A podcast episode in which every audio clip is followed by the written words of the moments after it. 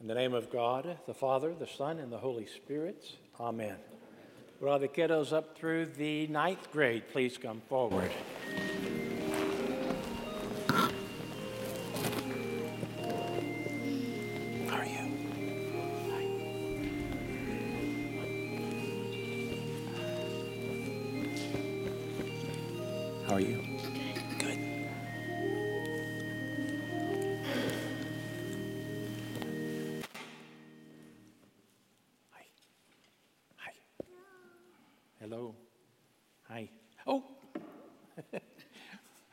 the verger hit you with his verge. That's not right, is it? How's everybody? Good? Wonderful. I was going to talk about the gospel, um, but Father Larry, Father Lorenzo does a really fine job with that. And so, just a while ago, when I was looking at the Old Testament lesson uh, from Hosea, uh, the prophet Hosea, let me, let me tell you this about first. Uh, about, I don't know, 3,000 years ago, God called his people through Abraham and then Isaac and then Jacob and their families.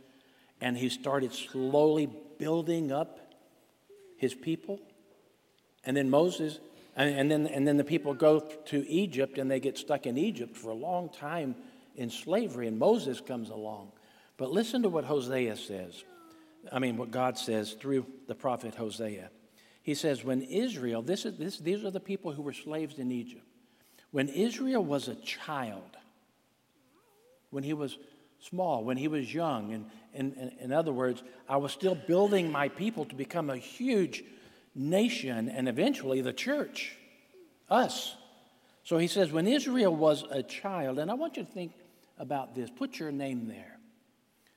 When Stan was a child, when Amelia was a child, Carolyn, put your name there. When Israel was a child, I loved him. And out of Egypt, I called my son, my daughter. This is God talking. When, when Israel, when the church, when you, when I was a child, I loved him and I called him out of slavery. And the more I called to him, the more they went away from me. They turned their back on me, God says. The more I love them, today even, us, all of us, the more God says, the more I love you, you turn away from me. And, he says, Yet it was I who taught Ephraim to walk. I took him up in my arms, held him, loved him, you, me, all of us. God holds us and loves us. And he says, I led them with cords of human kindness, with bands of love, and I was like, I was to them like those who lift infants to their cheeks, God says. So God is telling us, not only the people of Israel, not only his church, because it's all about the group, it's all about the people of God, but it's all about it's also about us individually. God holds us and loves us and wants to bring us to himself, and we squirm and we jump out of his arms and we go the other way. That's, that does not please God. God wants us to be in his arms. He wants to hold us. He wants to love us. He wants us to take our cheek and chin and, and put our faces toward him so he can smile us into smiling back at him. But so often we don't do that. We turn away from God. So here's what I'm asking you to do allow God in your prayers and in your minds and in your hearts this week. I want you to think about just what Hosea is saying. Imagine God holding you to himself.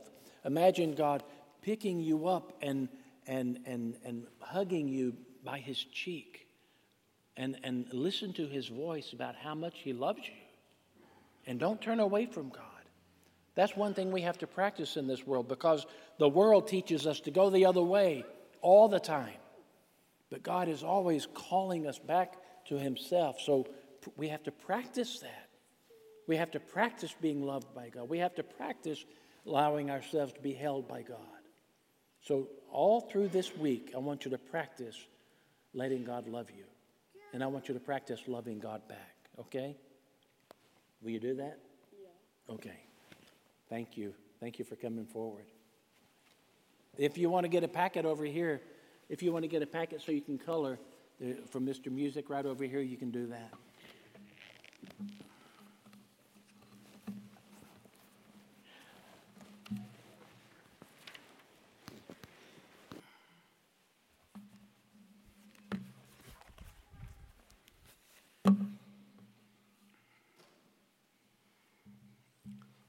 Father, the Son, and the Holy Spirit.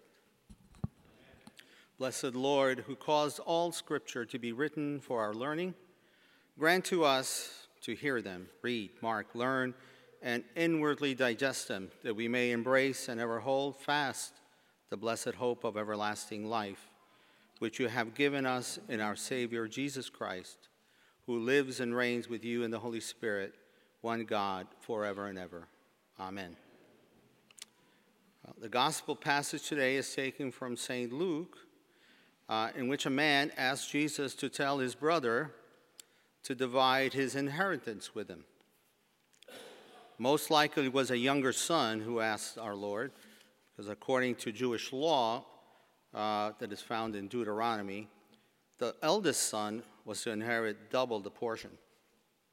The Lord responds to the request with a parable about a rich man who, in the abundance of his wealth, contemplates new ways of storing up his earthly treasure, only to discover that his life would be taken away from him that very night. Jesus does not arbitrate the division of the inheritance, but instead uses this as an opportunity to teach through a parable about covetousness, greed, and avarice. The parable illustrates the problems often caused by an attachment to material things, and especially money. How many families have we seen destroyed by problems over money, brother against brother, father against son? Covetousness towards money will destroy not only those around them, but the individuals themselves. However, demonizing money and wealth is futile. They are not the cause of the problem, as they are inanimate material things. In fact, wealth can contribute greatly to many good works for the development of the human race. It is how wealth is used by us human beings that is either for good or for evil.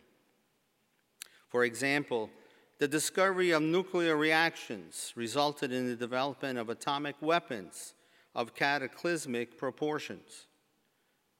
At the same time, nuclear energy is used today to cure cancer and supply clean energy.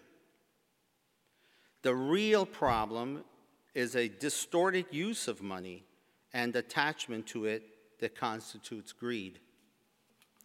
The Lord in Luke 12:15 warns us he says, Take heed and beware of all covetousness. Covetousness and the constant ambition to have more and more money leads to idolatry and ends in destroying our relationship with others on earth and with God eternally. Avarice causes human beings to become spiritually ill by leading them into a vicious cycle in which their thoughts are consumed by wealth. However, avarice is a very timely topic today. It has become progressively common today, and even especially in a wealthy nation like ours, to hear people, especially young people, talking about greed as the fundamental cause of our world's woes. The reason the world is suffering materially and spiritually is because some institutions and individuals are too greedy. The inequality of wealth distribution is worrisome. Inequality is, is a very vicious cycle. The rich get richer and the poor get poorer. It's not just a cliche. Workers in the fast food and other low salary occupations work long hours on their feet in a physically demanding environment and challenging situations daily, making barely enough to survive with little or no benefits while some individuals make millions in bonuses without any reason to assume that there is a connection between the bonus and the work they have done. Greed seems to have no limits to shame. Well, on a global level, the disparity between Western technologically developed countries and third world countries when it comes to material wealth is even greater.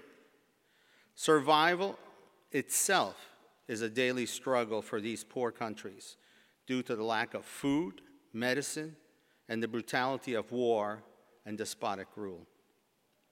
While most of the world is poor materially, it seems that spirituality, spiritually poor people, appear to be closer to God and more dependent on Him than us Westerners. What do I mean by that? Well, in my travels to Cuba and other poor countries, I've seen the spiritual richness of people that have little, loving families and communities, sharing what they have, and depending on God for tomorrow. Faith appears to be stronger, and their simple lives more content. One Sunday while in Havana, we went to a book sale in the historic Morro Castle at the entrance of the harbor. The event was attended by thousands of families, couples, young people, truly enjoying the day, smiling and laughing while walking hand in hand with their children, enjoying just being there, overlooking the sea, the beautiful trees, and occasionally having an icy in the shade. This was not a typical book sale event I have experienced in the US. The ones I've experienced in the big cities usually are attended by mostly adults and professionals with entrance fees, all sorts of marketing and promotional memorabilia, and the focus on selling very expensive books you don't need. The event I experienced in Cuba cost nothing. I experienced the beauty of God's creation, loving fellowships, and inexpensive used books. Let us now go back to the topic of our gospel covetousness. The problem with greed is that, like alcoholism, the person is not able to recognize the disease once the person is immersed in it. The desire for money may be an indication of greed, but greed is a much more subtler vice than simply the desire to be rich. The New Testament considers greed to be more of a threat to becoming a disciple of Christ than lust, which is a big topic nowadays.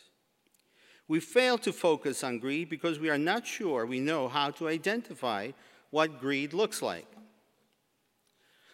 Professor Stanley Hauerwas from Duke University, I found, has an interesting description of covetousness. Covetousness is the presumption that no matter how much we may have, we need more. We need more because we cannot be sure that what we have is secure. So the more we have, the more we must have in order to secure what we have. It is only with the help of others that we are able to detect the inner spirit that places wealth above God. Well, the New Testament leaves little doubt about the corruptive power of covetousness. There are so many references about the grievous nature of avarice told by Jesus as well as his disciples. In the Sermon on the Mount, Jesus says quite clearly, You cannot serve God and wealth. Paul confesses in 1 Timothy that the love of money is the root of all kinds of evil. Paul in Colossians links covetousness to idolatry. James is very blunt. You want something and you do not have it. So you commit murder. And you covet something and cannot obtain it. So you engage in disputes and conflicts. Well, scripture is clear. If you are a Christian who is wealthy or desire to have wealth, you have a real challenge facing you in resisting its corrupting influence. Well, in the Gospel of Mark 10, we find the story of the rich man coming up to Jesus and asking Jesus what he must do to en- enter the kingdom of God. Well, the man is following all of the commandments set forth by God and is, in Jesus' opinion, a good man. So we are all surprised by the answer Jesus gives the rich man. Jesus, looking at him, loved him and said, You lack one thing. Go Sell what you own and give the money to the poor, and you will have treasure in heaven. Then come, follow me. When he heard this, he was shocked and went away grieving, for he had many possessions. Well, we're not told what happens to this rich man, but I expect Jesus' love is such that he still became a disciple of his, even though he could not go with him at that moment, and ultimately will enter the kingdom of God. Rare is the case that good Christian disciples today are called and given the grace to embrace poverty, like Jesus required of the apostles, or St. Francis, or St. Clare, and many others. As a tertiary Franciscan friar, I am constantly dealing with my vow of simplicity, never mind poverty, which is difficult to comply with as one who is married and has certain responsibility to others and to myself. In the book Freedom of Simplicity by Richard Foster, he talks about having to make certain accommodations or adaptations in order to be in the society in which we live. However, we need to be conscious when the accommodation turns into conformity to society or compromise. We are so good in being able to rationalize something when we want it. We seek to be in the world without being in the world, regardless of the materialistic propaganda and peer pressure we are constantly bombarded with through various media in this consumerist society we live in. Greed is rightly called a deadly sin because it kills the possibility of a proper human relation to the Creator Greed presumes and perpetuates a world of scarcity and want, a world where it's never enough. The church is not immune from this sin. St. Francis and St. Clare were sent to his church by God at a time that avarice of the church for wealth and power was threatening its existence. In a sermon on Luke 16, Martin Luther observed that the rich and arrogant people of his day no longer heed the warning contained in the story of the rich man and Lazarus. They do not because the rich think of themselves as pious and without greed. They are able to do so because vice has been turned into a virtue. Greed has come to be viewed as being talented, smart, and careful stewards. Therefore, neither prince nor peasant, nobleman nor average citizen is any longer considered greedy, but only upstanding. The common consensus being that the man who prudently provides for himself is a resourceful person who knows how to take care of himself. Well, I'd like to propose an alternative. There is an alternative to a world based on greed. The alternative to the world of greed is a people capable of participating through worship in the love of the Father for the Son through the Spirit. The Eucharist is not only is the proclamation of abundance, but it is the celebration of abundance. In the Eucharist, we discover that we can never run out of Jesus' love for us, regardless how many times we consume him.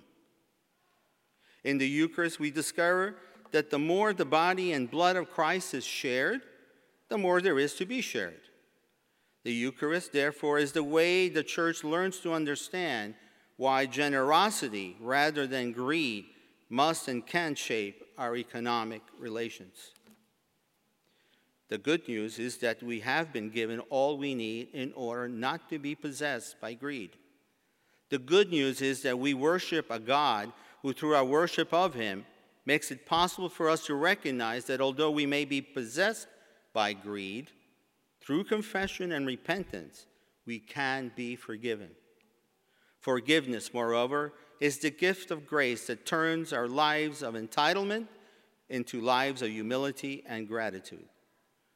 To learn to be forgiven, to be able to accept the gift of forgiveness without regret, is the condition that makes possible the recognition that all we have, we have through sharing and from God. Well, I will conclude with these words from St. Francis Where there's charity and wisdom, there is neither fear nor ignorance.